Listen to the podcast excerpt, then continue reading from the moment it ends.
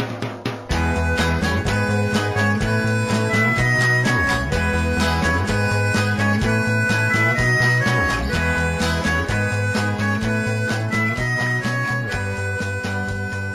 everyone, and welcome to Things We Said Today.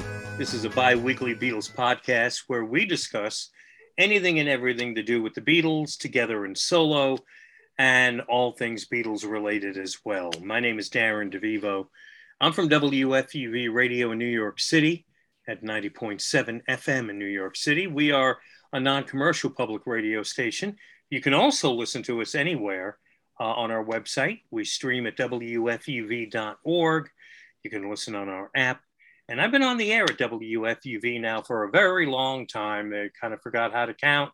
Uh, but uh, last time I checked, it's uh, close to 40 years. And speaking of 40 years, almost, uh, my co host, uh, we have Alan, we have Ken, and Ken Michaels uh, has been doing radio for almost that same amount of time longtime radio personality. And most of the time that he's been broadcasting, Ken Michaels has been doing Beatles oriented programs. Um, he spent a little time at XM Satellite Radio, currently hosts syndicated Beatles radio show, Every Little Thing, as well as uh, one of the hosts of the video cast, Talk More Talk, a solo Beatles video cast. He's to my left over here. I don't know about for you, but there's Ken Michaels. Hello, Ken. Hi, Darren. From where I'm sitting, I'm on I'm on your right. But okay, that sounds good. So that if I turned around anyway, and it's Alan, so nice to be with you. I just wanted to say. Oh, thank you. Uh, Alan Kozinn's down down here, at least on my screen. Alan's the acclaimed writer, journalist, and music critic who spent uh, look at that nearly 40 years at the New York Times, writing about classical music and the Beatles. And over the years, he's contributed to countless publications uh, the Wall Street Journal, the New York Times, Popular Mechanics, and many more. Now, Alan's also written uh, numerous books. Uh, they include The Beatles, From the Cavern to the Rooftop, and Got That Something. How the Beatles, I Want to Hold Your Hand, changed everything. And uh, Alan Kozinn has changed everything for us here at Things We Said Today. Alan, how are you? I'm fine, Darren. How about you? All right. Now, did you know you contributed to Popular Mechanics? I didn't.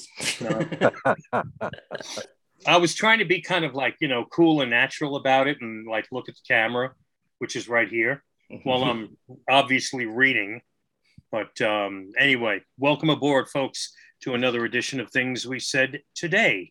So, uh, if you know the show, you know that once uh, we're done introducing ourselves, we hand it over to Ken, who is uh, always up on the latest Beatle news and Beatle related news.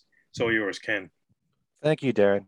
I think we should add more credits to ourselves, just make them up in each show and just see if was, anybody picks up on it. I was, I was going to start it, but I thought I was going to. My co host, Ken, he has a beard and Alan he doesn't, and leave it at that. You know, something like that. But maybe next. I was, I was going to say with the 40 years for all of us uh, uh that uh, we're all going to look like old Fred from Yellow Submarine pretty soon. I kind of already do, but that's I walk like old Fred. That's for for certain. All right, so let's get to the latest news uh, with the brand new box set for Let It Be coming out October 15th. Universal has made available an unboxing of uh, the box set. It's a brief kind of commercial for the set, plus four songs that you can now stream. Get Back, take eight. One After 909, take three. I Me Mine, the 1970 Glyn Johns mix, and the new mix for Across the Universe. So something to whet your appetite a month before it all comes out. The brand new November issue of Mojo magazine features the Beatles on the front cover and celebrates the new Beatles Get Back film and Let It Be album. It includes information on the new film, the new box set, and the new book, with contributions from Paul McCartney, Peter Jackson, uh, Glyn Johns, Giles Martin, and Michael Lindsay Hogg. It also has a 15 song CD of Beatle covers plus a Beatles art print. I love when those magazines give you a CD of covers. Mm-hmm. I love exploring that because so many times you'll get these artists who are new for today and they end up being bigger artists a few years down the road, but you hear Right. them early on Mhm. when they're doing something like this, covering Beatle music. Two weeks ago, there were free screenings at venues and online of John and Yoko's film Imagine, along with a listening party from Twitter. If you go to YouTube, you will find the radio special over an hour long of an after party special with interviews from Sean Lennon, Klaus Voormann, Alan White, Elliot Mintz, and others. You will find it other John and Yoko's Imagine Film Listening Party after show. I've been meaning to get to this. I definitely will. The window is right up there on the computer. Anytime I can just play it. But um, I've heard from a lot of people it's it's a great special. It was a night on the town last Friday night in London when Paul McCartney and wife Nancy, Ringo Starr and Barbara Bach, and Olivia Harrison were pictured in Chelsea outside the Italian restaurant Scalini, with uh, Paul wearing a black ensemble with a paisley print mask and Ringo opting for a plain black face covering. Nice to see them all getting together. Paul McCartney will be interviewed in a world exclusive event at Southbank Centre's Royal Festival Hall on November the 5th to discuss his career spanning book, The Lyrics 1956 to the Present. He'll be joined by Paul Muldoon, Pulitzer Prize winning author, poet, and editor of The Lyrics. The moderator for the evening will be journalist, broadcaster, and writer Samira Ahmed. In addition to the physical event, this will also be live streamed around the world. Southbank Centre's members already got the first chance to book this on September 16th, and general booking and tickets for the live stream went on sale the following day. To find out more, visit uh, this website. You can go to, well, mpl.pm slash lyrics events. There'll be a live stream available from November 6th through the 12th. The price for this is 10 pounds for the UK, $14 in the US. So if you pay for this, you'll also be able to watch for the next uh, week or so that live stream uh, on demand. Last week, Paul McCartney was at an exhibition in London that was quietly dedicated to Linda McCartney by artist Brian Clarke, uh, who was Paul's collaborator on his stage sets during his 1989 and 1993 world tours, and also did the album covers for Tug of War and Flowers in the Dirt. In the 90s, Clarke collaborated with Linda for a series of stained glass artwork. Also, there's a brand new limited edition issue that has just come out for Super Deluxe Edition magazine on Paul McCartney's album Press to Play. And I got it right here. Just got it in the mail yesterday. I got mine today. Okay, very nice. Um, only a thousand copies were made, all of which were signed by editor Paul Sinclair. And the first 500, they say, are signed by Hugh Padgham, who co produced the album with Paul. It includes an interview with Padgham, stories behind all the songs, plus others recorded during the sessions that weren't included on the album, like Spies Like Us and Hang Glide. Just started to read the interview, looks really good, the one with, uh, with Padgham. From the always excellent Facebook page, The Beatles in Print, Together and Solo, we learn of a new book coming out next year in October called With a Love Like That by Michael Feeney uh, Callan. C A L L A N. This is Amazon's description. Here, for the first time, is an intimate look inside the Beatles and their relationships with their muses, the women who shared the Beatles' lives from their teens through Beatlemania to the breakup.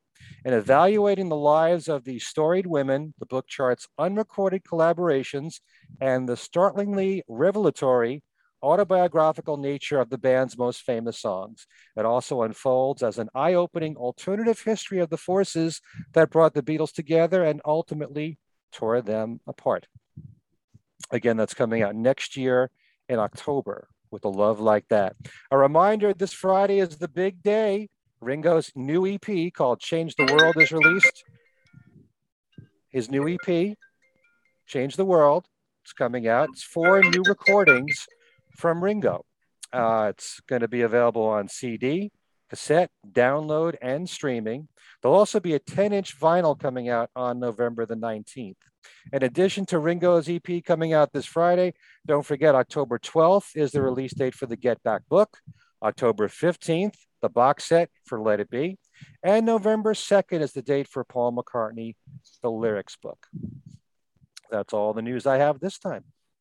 Okay. Magnificent. And I do apologize for the uh, music.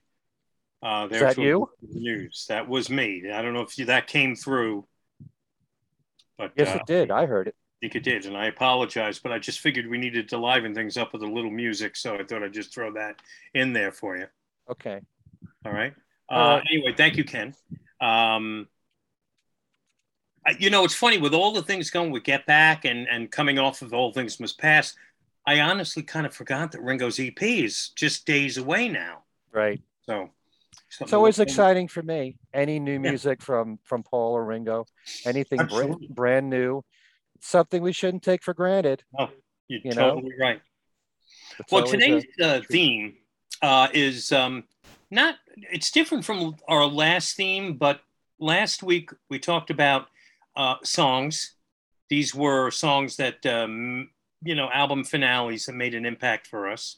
And we're going to stay on the topic of songs and today talk about um, songs that we appreciate more now than when we first heard them or when they were first released, whatever the case might be. And um, and we decided what we would do is just any any mix could be all five Beatles songs, could be all five solo songs, or a mix of uh, of the two of them, which made it a little easier for me. Uh, and I didn't realize how hard this would be once I tried to get down to uh, picking my songs.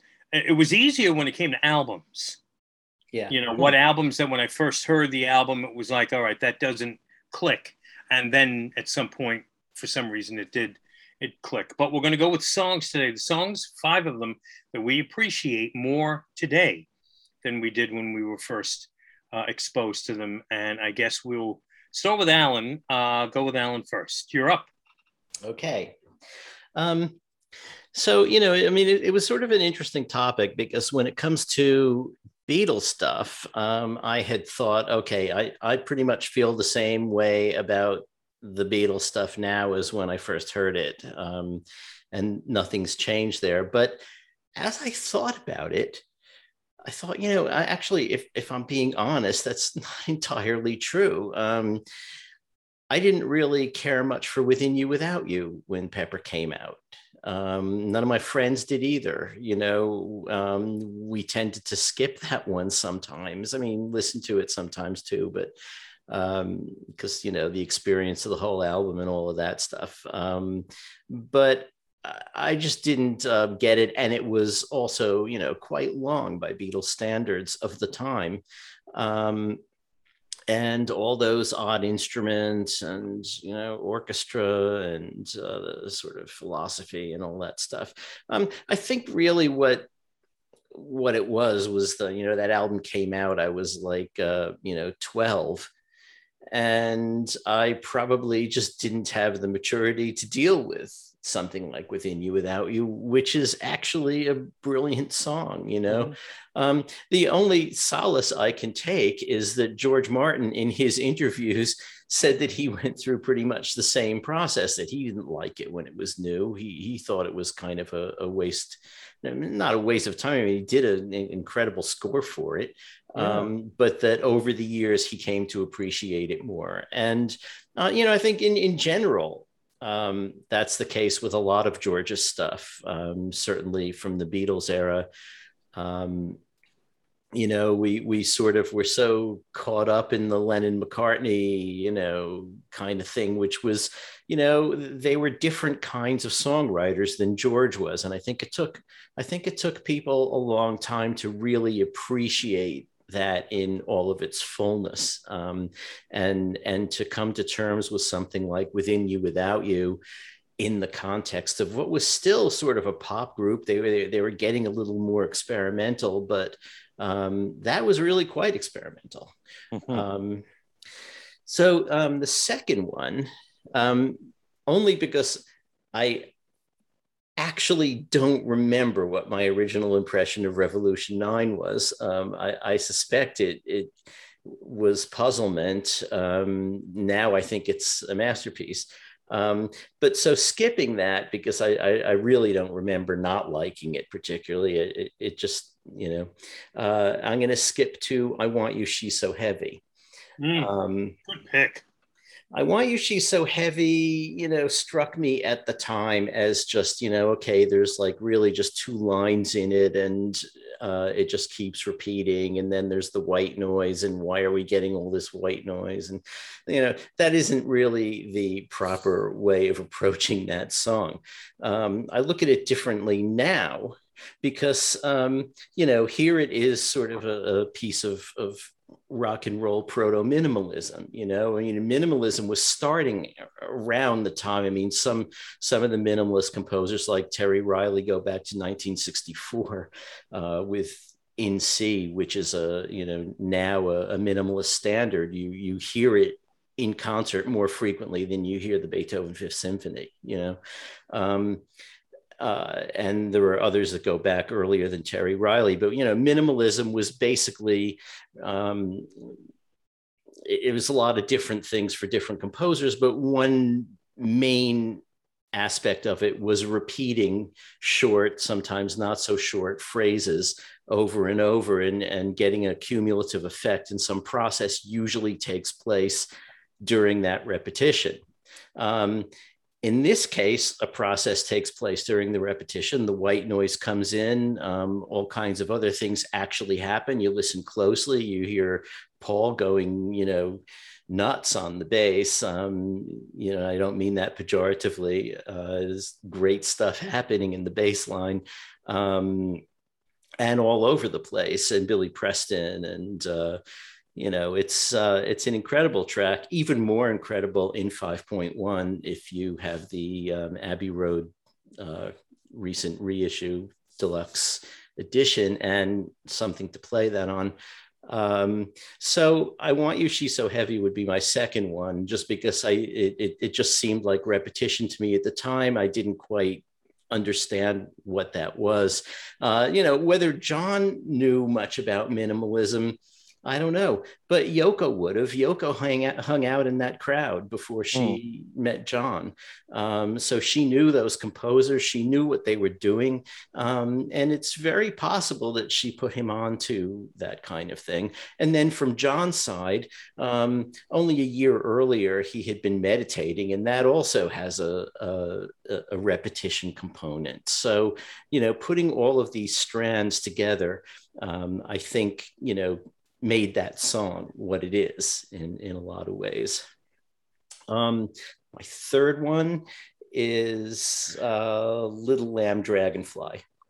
I was going to say backseat of my car, but I keep talking about how brilliant I think backseat in my car is. So we'll go to another one, which is uh, Little Lamb Dragonfly, which in a way I also mentioned last week because it was the closer of one of the two disc set versions of uh, Red Rose Speedway and would have been, if they had put that one out, would have been uh, on my list of favorite closers.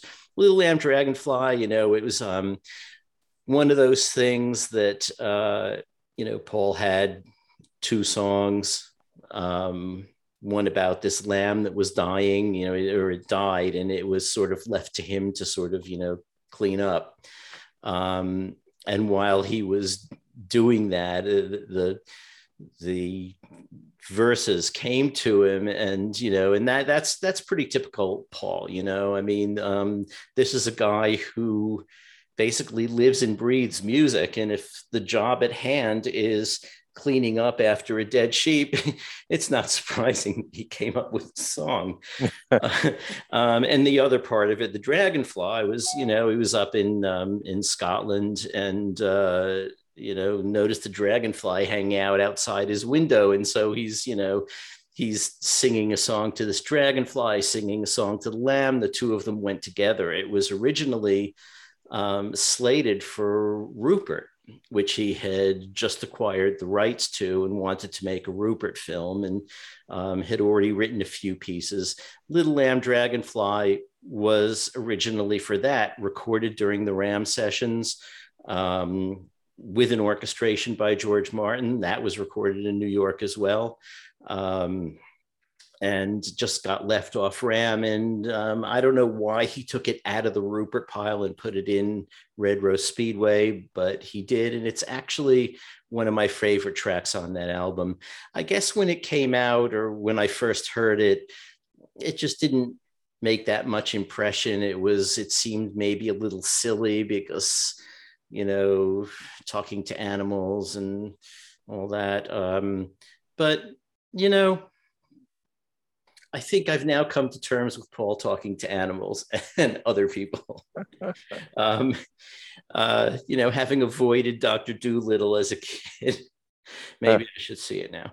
But um, you know, it's it it really is a gorgeous song and it's beautifully put together. And I think I just didn't really focus on it when when it first came out, and uh, so now I love it. Um, Here's one that will send Ken into a frenzy. Um, Give Me Love from his favorite album of all time, the hit single from his favorite album of all time. Hmm. Didn't like it when it came out. Um, to me, uh, I didn't like the way his voice sounded. It seemed a little bit whiny. Um, uh, you know, help me cope with this heavy load. I thought was kind of, you know, we should all have a load so heavy as George Harrison in the immediate post Beatles years. Mm. Um, but, you know, of course, he's not talking about that. He's talking about the spiritual thing. And uh, when he says, keep me free from birth, which was puzzling to me at the time. You know, he's talking about that sort of cycle of, of um, death and rebirth in Hindu philosophy that, you know, until you can perfect yourself, you're going to keep coming back. And that's something to be avoided if you possibly can, um, can perfect yourself in this lifetime and not have to come back. Uh, that's what that song is about. And it's kind of a lot to, um, I suppose, expect a pop listener to deal with. Um, but you know, like within you, without you, he was expecting a lot of his hmm. listeners, mm. and um, you know, it's it it's it's rewarding when you come to terms with it. Um, I think also, in a way, at the time, I didn't really like that slide guitar sound that he really, had. and and that was and that was one of the first times that particular kind of slide guitar playing you know i think i think in the time in between all things must pass in bangladesh and living in the material world he developed that very distinctive sound.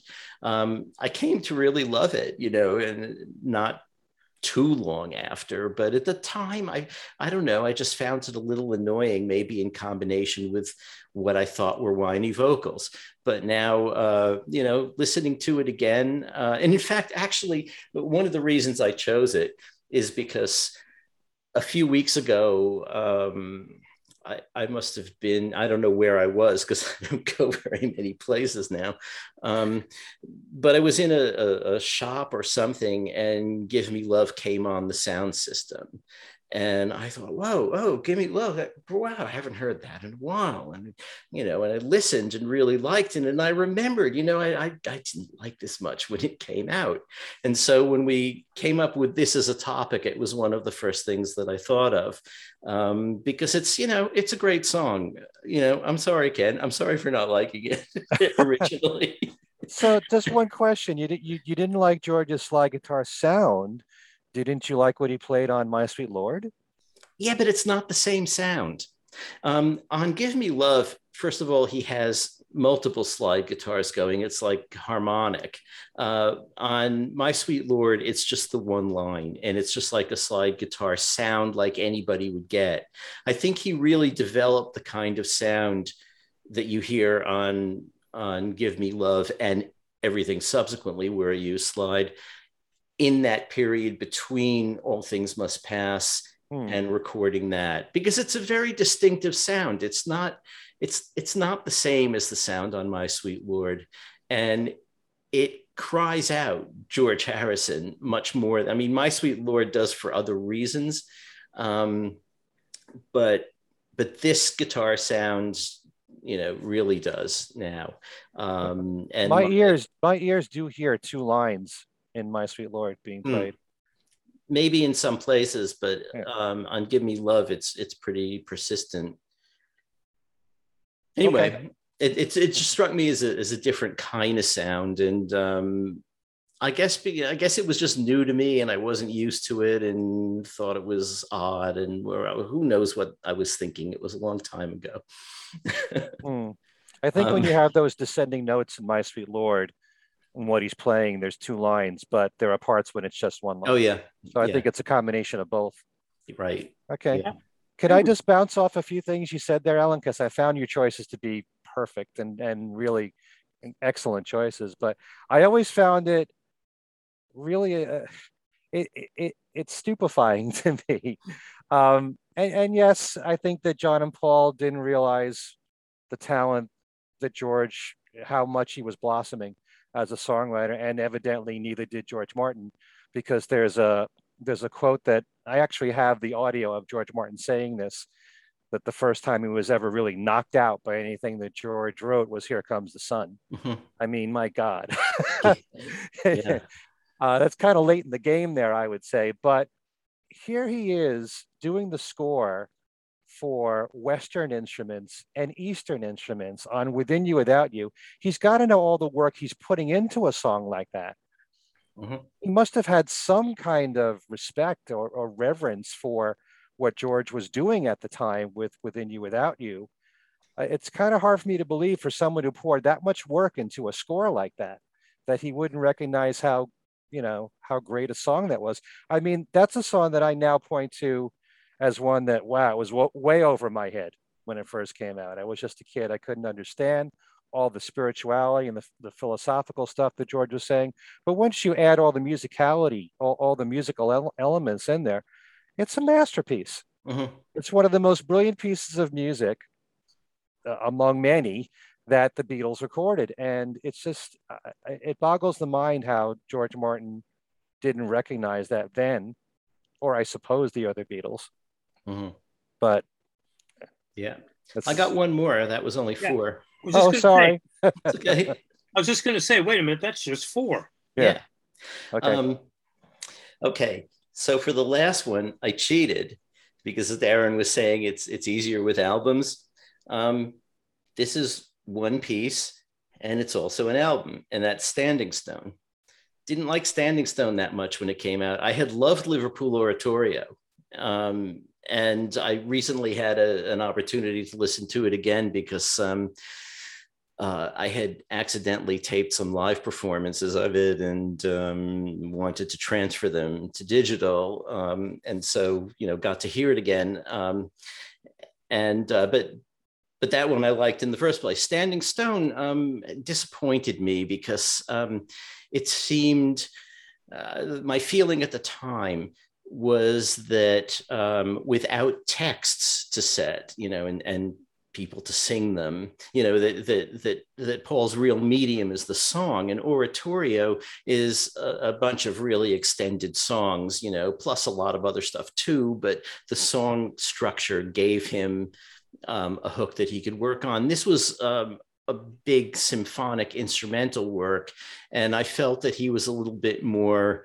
at sea, uh, and you know, sort of speaking of at sea, it, it, just seemed to me like um, you know when he's when his hero is on the ocean, you get this sort of Debussy sea kite type music, and when he's in a battle, you get this sort of Shostakovich like battle music. And it seemed to me at the time a little paint by numbers. You know, it's like like okay, this is what I know about what these classical composers do, and when I want to present that picture, I'm going to borrow that kind of sound. Um, you know, plus possibly the fact that on Oratorio he had one collaborator, on Standing Stone he had many helping him with the orchestration and stuff. Um, and that was just the way I feel about it. But um, when I was on um, Two Legs podcast. Uh, I've made a couple of appearances, particularly to talk about Paul's classical pieces. And Oratorio was easy because I loved it. And Standing Stone was more of a problem. But when I sat down to listen to it after not hearing it, you know, since shortly after it was new, um, it struck me completely differently. It no longer seemed like paint by numbers. I could see what I mean meant. Um, you know, that the sea music was a little bit Debussy like, the battle music was a little Shostakovich like, but it wasn't it wasn't that um, amorphous anymore. It seemed to fit together better.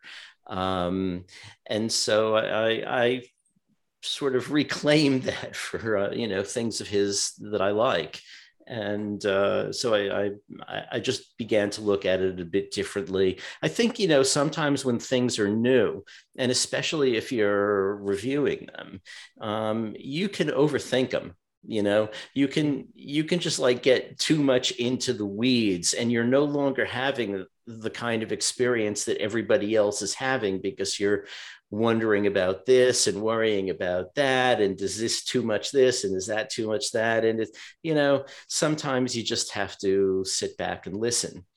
Um, and i think that's what i was able to do when i was getting ready for my appearance on two legs. You know i just wanted to hear it again you know?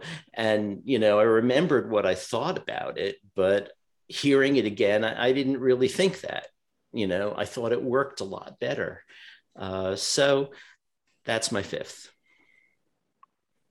Interesting. Very interesting. It just goes to show, you know, I've, I've said it many times that opinions can change over time. Mm-hmm. So uh, there's proof of that. I mean, do you do you also um, think very highly of all the other classical things that Paul's done? Uh, I mostly like them. I mean, some of them are just you know more like studies for you know bigger things he was going to work on. Um, but yeah, there there there were uh, actually quite a few really nice little pieces. Um, when Standing Stone was done at Carnegie Hall, uh, the first half of the program was a bunch of short pieces, one or two of which might not have actually been recorded, um, you know, on on his class other classical compilation album. Um, and I accidentally recorded that too. I don't know what keeps happening to me. uh, and um, transferred that recently as well and, and listened to some of those. Those were those, you know, I, I, I did enjoy them. Um, I think, you know, I, I, he hasn't done it in a while. I know that in, in 2007, around the time of Memory Almost Full, he was working on a guitar concerto.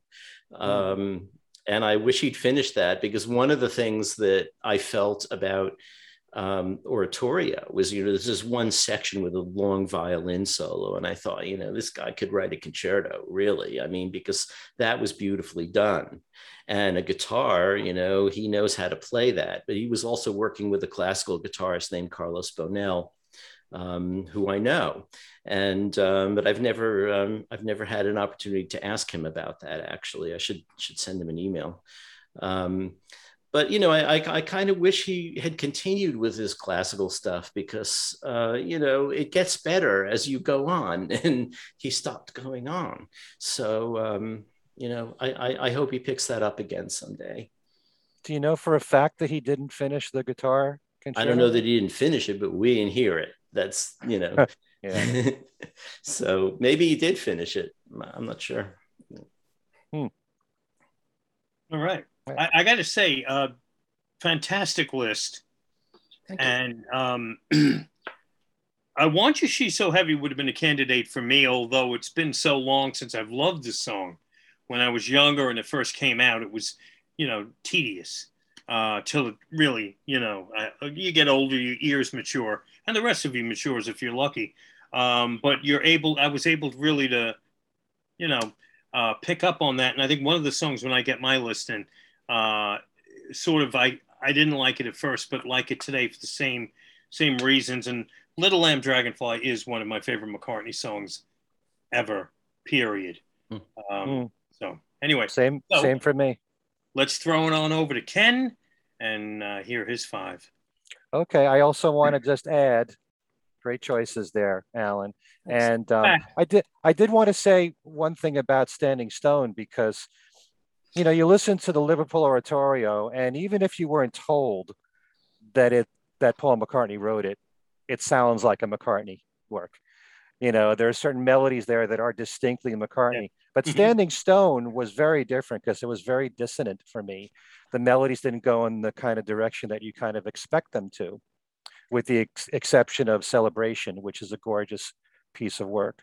Um, but it's interesting that you said that. I should really go back and listen more to Standing Stone, you know. But I do like uh, most of what he's done with his classical work. Um, all right, so I'm going to do one Beatles and one from each solo. That's that's kind of what uh, I felt like doing for something like this. Um, and I wanted to make sure that I didn't repeat songs that I've said already, because we've done shows like this before, and certainly in the other um, podcast show, Talk More Talk, we talk about underrated songs or underappreciated songs. When it comes to the Beatles group stuff, I like all the songs. It's never a, case of I didn't like the song and I like it now. It's more a case of I like it more now than I did before. So, but the ones that I've said in the past, just so that I don't repeat them now and talk about them at length now, would be Within You, Without You, Julia, and I'll Be Back. But the one I want to bring up is Wait, which is a song I think is very much overlooked. When Rubber Soul first came out and I was brought up on the American album, that was one of my favorite songs from the album.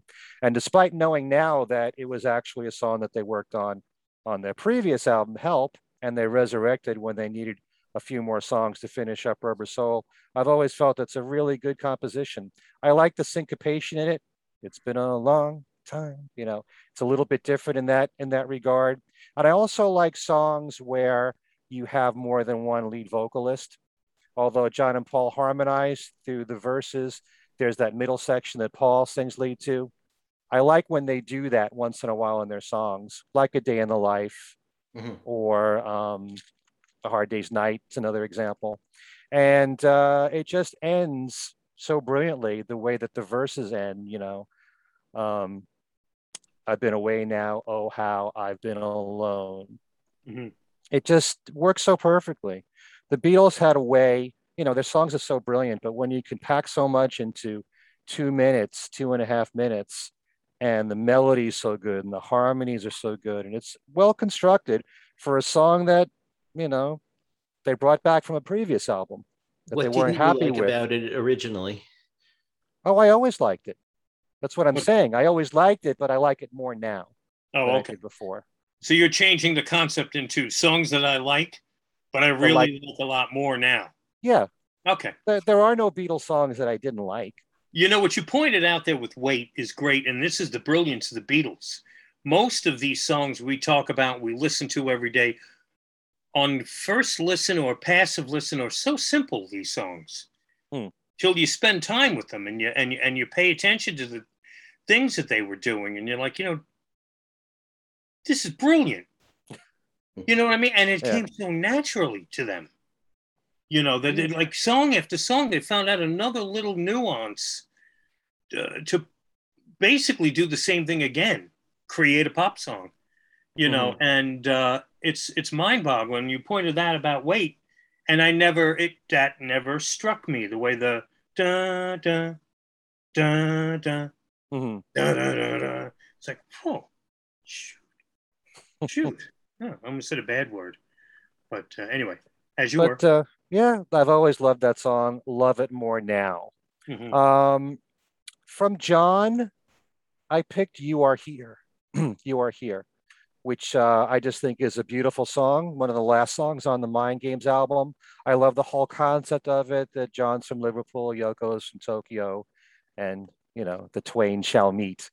You know these two different people from different countries, and they were meant to be together. And it's a lovely melody.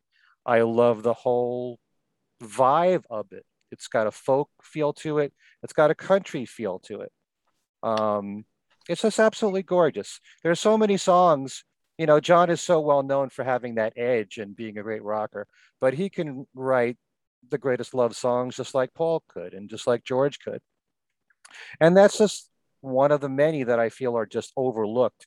The Mind Games album, I've said many times, Out the Blue, I know, I know, amongst the best of his love songs. Aisumasen is one of my favorites.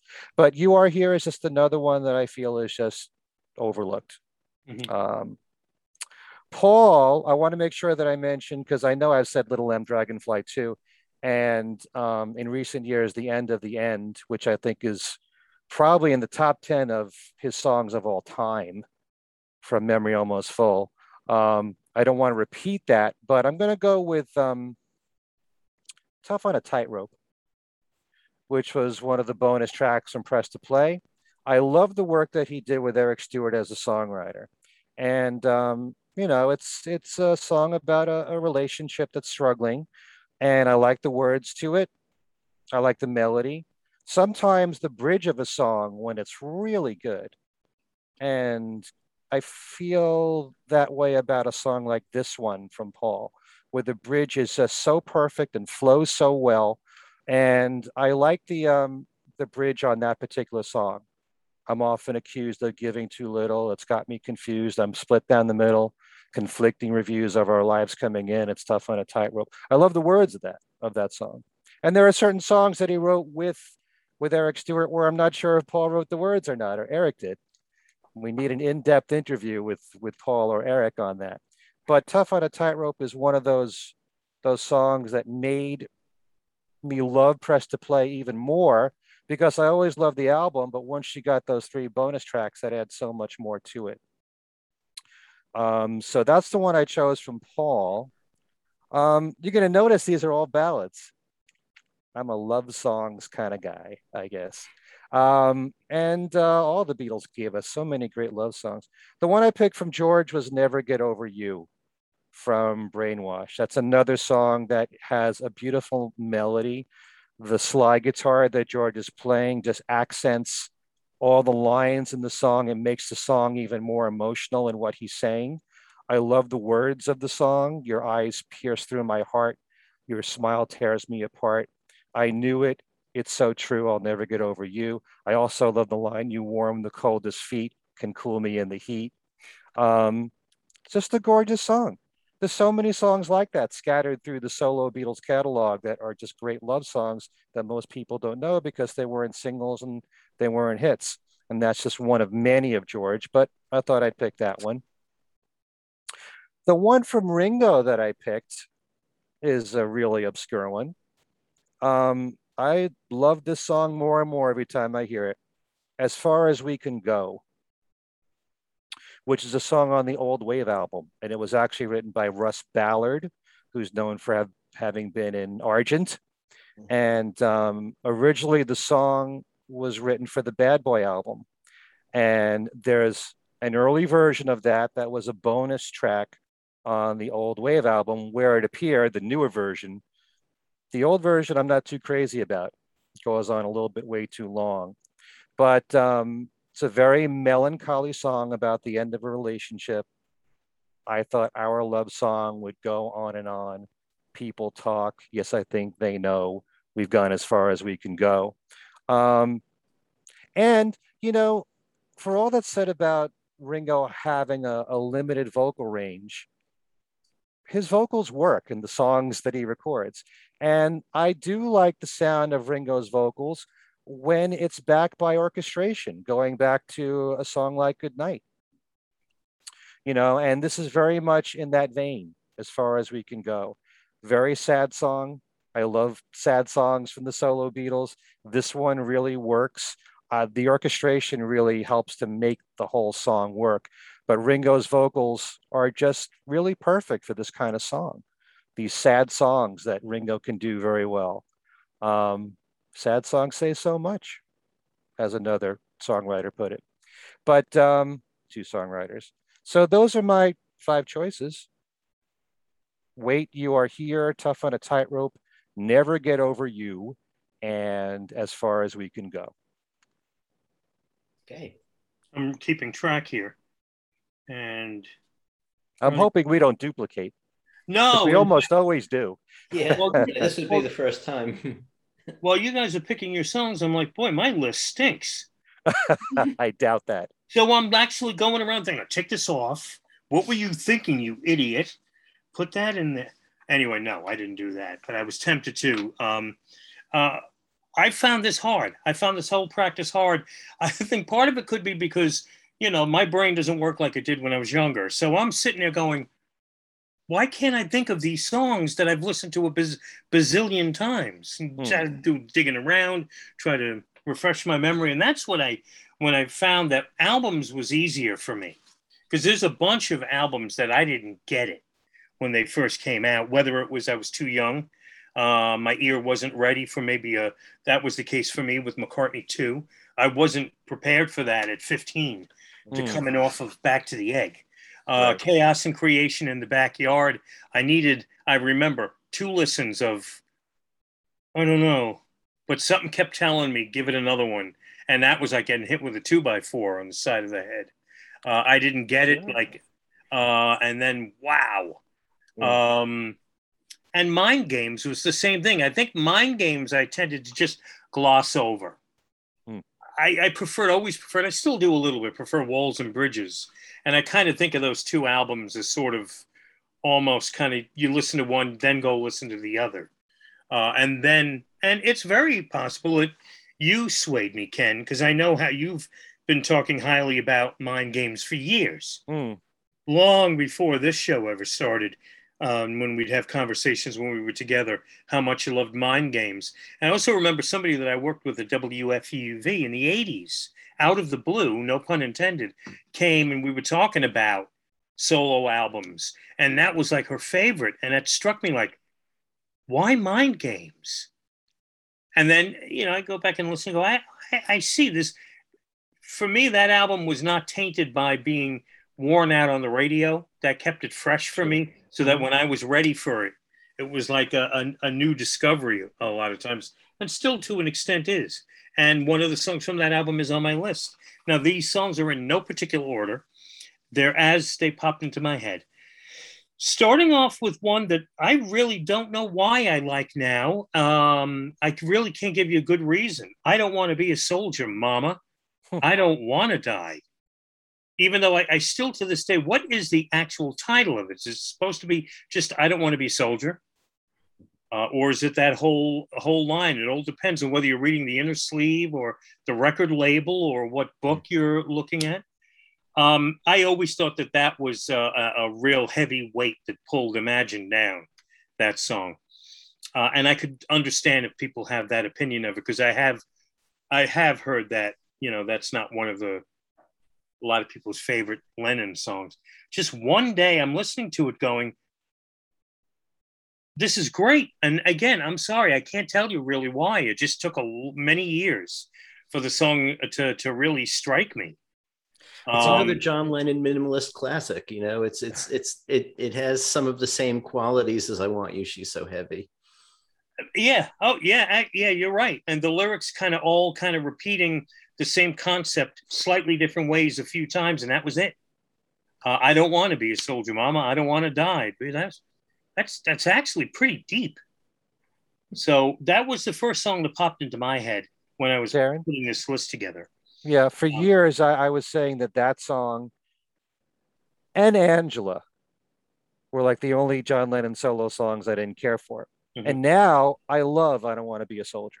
Mhm. mainly because it's so different in the, in the fact that it's loose and it's almost like you know a jam session and uh, it's not that structured you know like most of john's pop rock songs Mhm. are Mhm. so i appreciate it on that level Mhm. but it's funny when you go back and you listen to all these different recordings that exist of i don't want to be a soldier he tried it in a lot of different arrangements so Right. for it to turn out the way it did on imagine is kind of interesting why they why they took that that specific kind of an arrangement but Right. i like it because it's so different Yeah. Yeah. the second one I picked is similar. That when I first would hear it, I didn't get it. I even thought it was a bit goofy. And then one day it just clicked. Loop, first Indian on the moon all right from Wings from Red Rose Speedway. And I think what eventually pulled me in there was seeing Denny Seiwell at Beatlefest and listening to him play, not that, but just listening to him and watching him play and the style and hearing him without, you know, other instruments around him on a recording and uh, talk a little bit about his jazz background that um, I came to appreciate his playing so much more.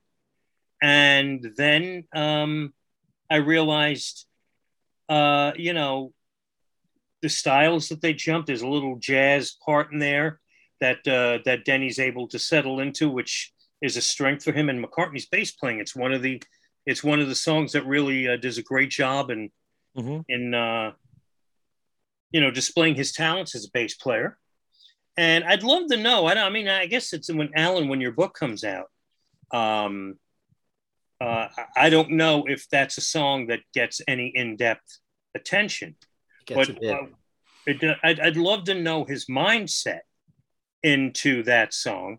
Uh, uh, you know, years ago, I used to think, I know this is probably a stretch, but Wings were doing recording for at Abbey Road for Red Rose Speedway, and Pink Floyd were doing recording at Abbey Road for The Dark Side of the Moon uh, at, at, at the same time at one point.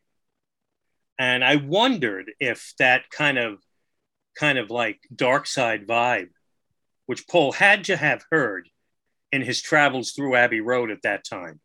And he was friends with, uh, at least we know he's friends with David Gilmour. But uh, for, for, for, folks that maybe may not know the connection, that Paul and Linda, and I don't know if all the members of Wings, but at least Henry McCullough, were interviewed for those spoken word passages mm-hmm. on the dark side of the moon, and only Henry McCullough was actually used. I think Paul and Paul and Linda had been interviewed too many times and were too clever with their answers to give what Pink Floyd or Roger Waters was looking for. Right. Yeah. You know, so. um, in, in terms of loop, um, Linda had just gotten a mini Moog, and um, I think the the track began really with them just playing with the mini Moog in the studio, and it became a piece of music. Um, mm. Eventually, uh, you know, sort of got um, you know started off very sort of jammy, and then they they sort of constricted it a bit. Um, I think uh, it was was Glyn Johns was in charge of those sessions, I believe. Of Red Rose Speedway in the beginning. Yeah, he he he didn't see it. You know, he he felt that they were just sort of messing about. Um, but it turned into, as you say, a, a kind of interesting piece of music. Uh, one that a lot of people don't like. I mean, you hear it trashed all the time, but you know, if you if you listen to it closely, there's there's some, a lot of interesting stuff in it. That album, Red Rose Speedway, is one that today I very proudly say is one of my favorite McCartneys. In fact, it's number three behind Ram and Band on the Run. Um, years ago, I always felt like I was being it was it wasn't a, a, smart pick to say this was one of my favorite McCartney's mm. uh, albums, but that really became such an important album to me.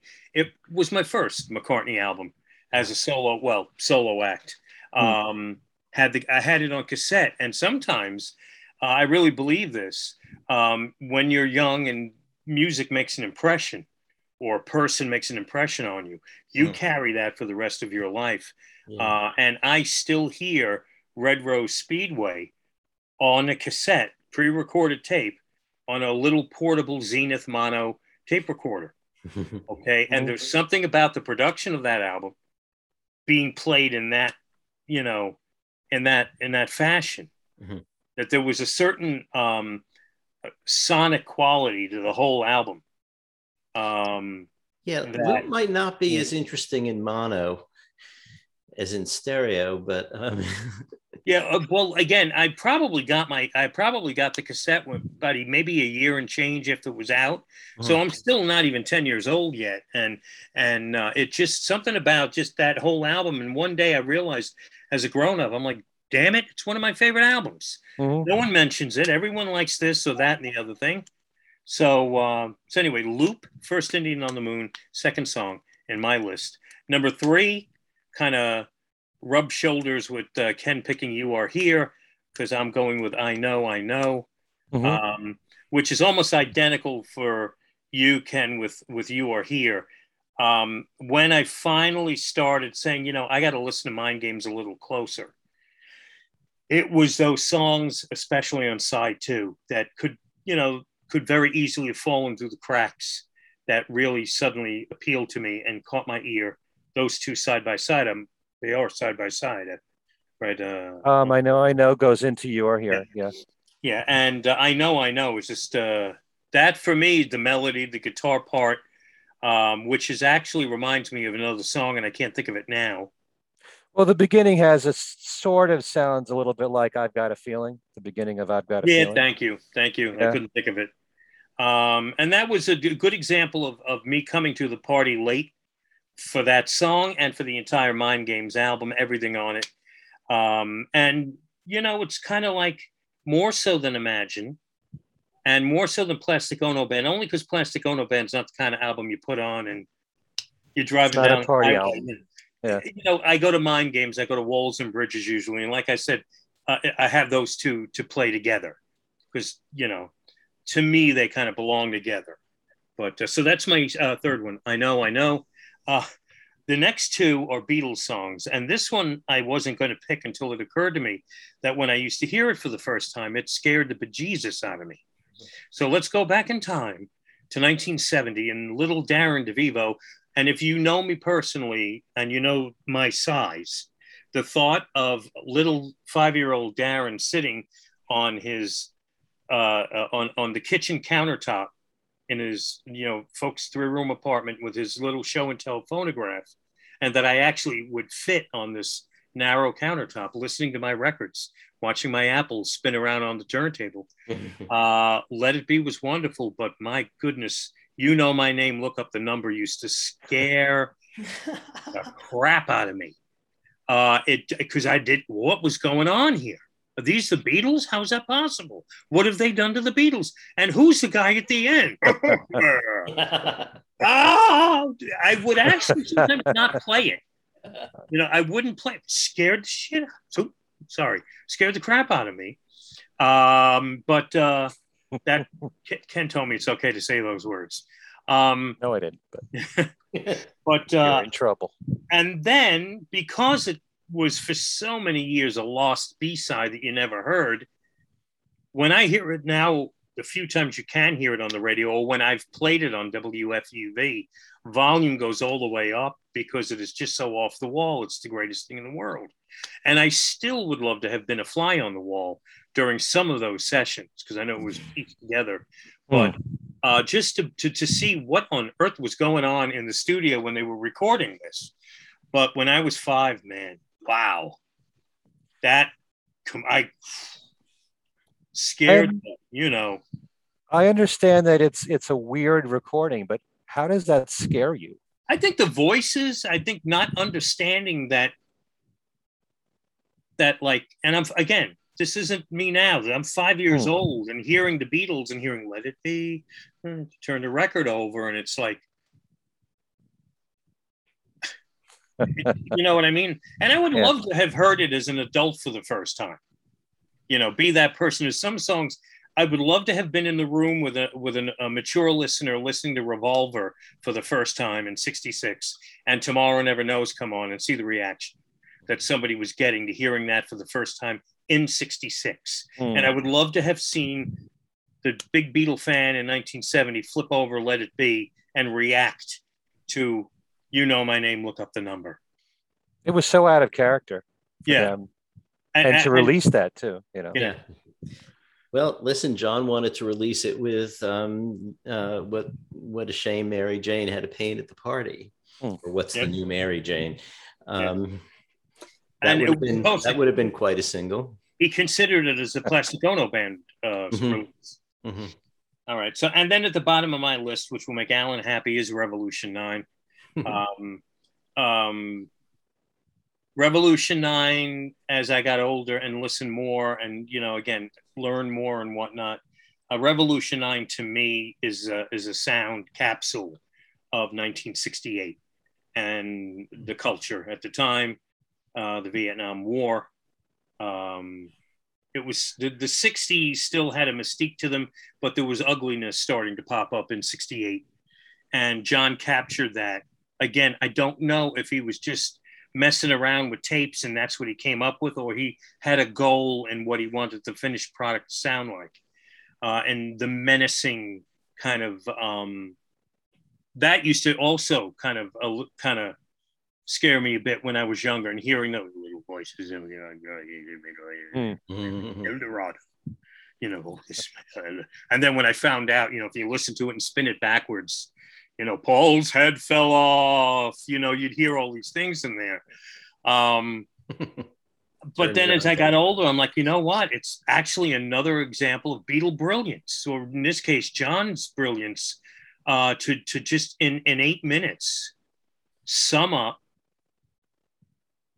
in an like a, in, in in an avant-garde way a sound collage that sums up uh, the period that they were in, perhaps even the period, the, perhaps even how in John's head how he felt about the situation he was in in the Beatles, Yoko coming into his life, his mar- marriage ending, and this madness that may have been rolling around in his head came through in all of these tape loops that uh, he started playing with. you know i think in a way um, revolution number nine is an explanation of one line in revolution which is when you talk about destruction don't you know that you can count me out? And he's now decided it's not out in out in it's just out. And he's showing you what happens in revolution. I mean he's created uh, an, an audio sort of soundscape of a society just imploding, you know? And, and, and I think, I mean, it's, it's, you, you can't ever really say what someone's really thinking, but it seems like there's too much stuff in there for it to be an accident, you know, and it being called still revolution, you know, as part of the series where you've got the slow one, then the electric fast one, and then this complete breakdown of everything. Um, that's the way I always look at it. Um, Mhm.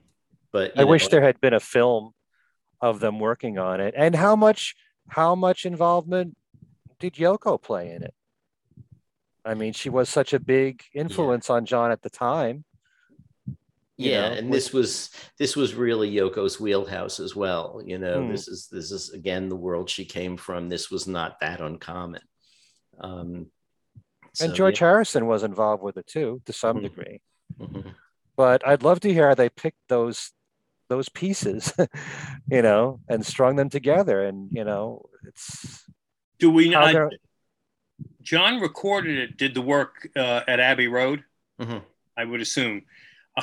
I always listen to it going, you know, you you you hear about how they were very the uh, the, the engineers and the staff at Abbey Road were very obviously uh, and it would make sense protective of the use of the equipment. But you wonder how much like tape machine abuse uh, and where John went to do it if he had to sort of go off and work on his own. How long did it take? Where did he get all these tapes from? I would have loved to have watched again to only be a fly on the wall, if Yeah. only, you know, to see how he built that. well so paul was absent so you know, he was i think he was out of the country even and um so that gave john a, a certain measure of freedom because paul wasn't there to sort of say okay guys let's work on you know blackbird now or we're you know whatever uh, probably uh obladi oblada or maxwell um but uh you know not Maxwell yet. no, not Maxwell yet. Um, you know, I, and I think that you know John just sort of had had run of the studio, and, and I, I believe I remember reading about him saying that they were basically using every studio and had different tape loops on different machines in different studios, all feeding into you know the console in Studio Two or Three, so he could sort of lift the faders up and you know get different sounds. So some of it was um, obviously a, a bit random but you know they still had to decide you know okay when when should we bring this sound in when should we bring that sound in and how should how should it end you know Mhm. you become naked Hmm. So, Um, It's it's really Yeah. fascinating. it had to be in the middle of the of it. night to have access to all the studios and could have no super supervisors roaming around, Mm, you know, Right. and uh, yelling down the hallway to each other. You know, John, do you want tape two? no, number nine. That's sorry. But anyway, um, so those are my five. Um, and uh, that's that, I guess. Okay. Yeah. Excellent choices. By Yeah. the way, the thing about um, Loop and Dark Side of the Moon, I've wondered that myself. You have, Plus, you have Yeah. you, you have the Alan Parsons connection too. Yeah, and and they were. I mean, Pink Floyd did all of the Dark Side of the Moon and Abbey Road, and I know that. I mean, wish uh, wish you Red Rose Speedway was, uh, you know, kind of recorded over a period of time. Uh, some of the stuff even going back to Ram, uh, but there had to be a sizable period where you know Wings were in Abbey Road for a Hmm. week or two or three, and uh, and you know, and Pink Floyd were down the hall, and you know, because uh, you know, again, the story on how they got those voices on the dark side of the moon were, um, you know, they just interviewed people. Roger Waters, I think, did Mhm. um, uh, interviewed people in the uh, in the staff, the doorman, someone working Mhm. the front desk, the band down the hall, which happened to be Wings, and asked questions like, "Have you ever been in a fight? Were you in the right?" Um, And these answers ended up being the sounds, those voices that kind of float through, and and it's Henry McCullough who says, "I don't know, I was really drunk at the time." So, anyway, that's our list, folks. Uh, songs that we didn't get then, but we get them now, uh, courtesy of your friends at Things We Said Today. Or you like more now than you did. before. Or, or in Ken's case, songs that you loved then, but you love them even more now. We, We should do the do the same thing with albums. We should do we should do thing. something with, with songs we love then, but now, but Ken, I know doesn't have probably all I that don't. many of them. I don't have any. either, but there is a few that didn't hold up. But let's go around the horn here and uh, and uh, share our individual contact information and other uh, other important things, and we will see then there. Keep throwing those honeymooners references in there. So uh, as well, for you, me, uh, let Al, uh, we started with Alan, uh, so Alan, you go first. okay. Maniac. Okay. Um, you can reach me on Facebook at either Alan Kozinn or Alan Kozinn Remixed.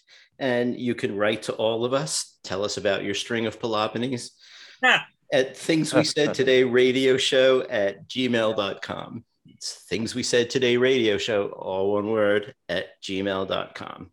You can follow us on Twitter. We have a Twitter feed at Things We Said Fab. Um, we also have two Facebook pages, Things We Said Today and Things We Said Today Beatles radio fans. Um, you can catch the shows on uh, the audio only version if you want to go back to audio, sort of like back to mono. Um, and it is in mono on Podbean. Um, and we're on iTunes, um, but the spectacular video version is on YouTube. Um, and please subscribe to us if you haven't already. I think that's it for me. Okay. All right, Ken. Uh, if you want to reach me by email, my address is everylittlething at att.net. I have a website, kenmichaelsradio.com, with loads of interviews that I've done in the past, audio interviews with people connected to the Beatles. And there's also weekly Beatles trivia where you can win one of 10 prizes every single week. They could be books, CDs, DVDs, once in a while, even vinyl and um, that's at kenmichaelsradio.com. I also have another podcast, talk show podcast called Talk More Talk, a solo Beatles video cast, which happens normally every two weeks, Monday nights at 9 p.m. Eastern on our Facebook page, Talk More Talk, a solo Beatles video cast. After that, after the initial live broadcast, it's heard and also it's on YouTube. It's on every platform imaginable. It's on iTunes, it's on iHeartRadio, it's on Spotify, it's on YouTube. And uh, the next show that we're doing, which is next Monday, uh, which will be the 27th of September, we'll be reviewing the new Ringo Starr EP, Change the World. And uh, we're probably going to do that anyway on our show, the next show that we're doing. But uh, we'll review the EP, and that show is with Kit O'Toole, Joe Mayo, and Tom Hunyadi of the Two Legs podcast. And then there's also my YouTube channel where I have one on one interviews with people talking Beatles, and that's at Ken Michaels Radio. And please subscribe to that. Um, just recently, I interviewed John Borack, who's the author of the new book, The Beatles 100 100 Pivotal Moments in Beatle History.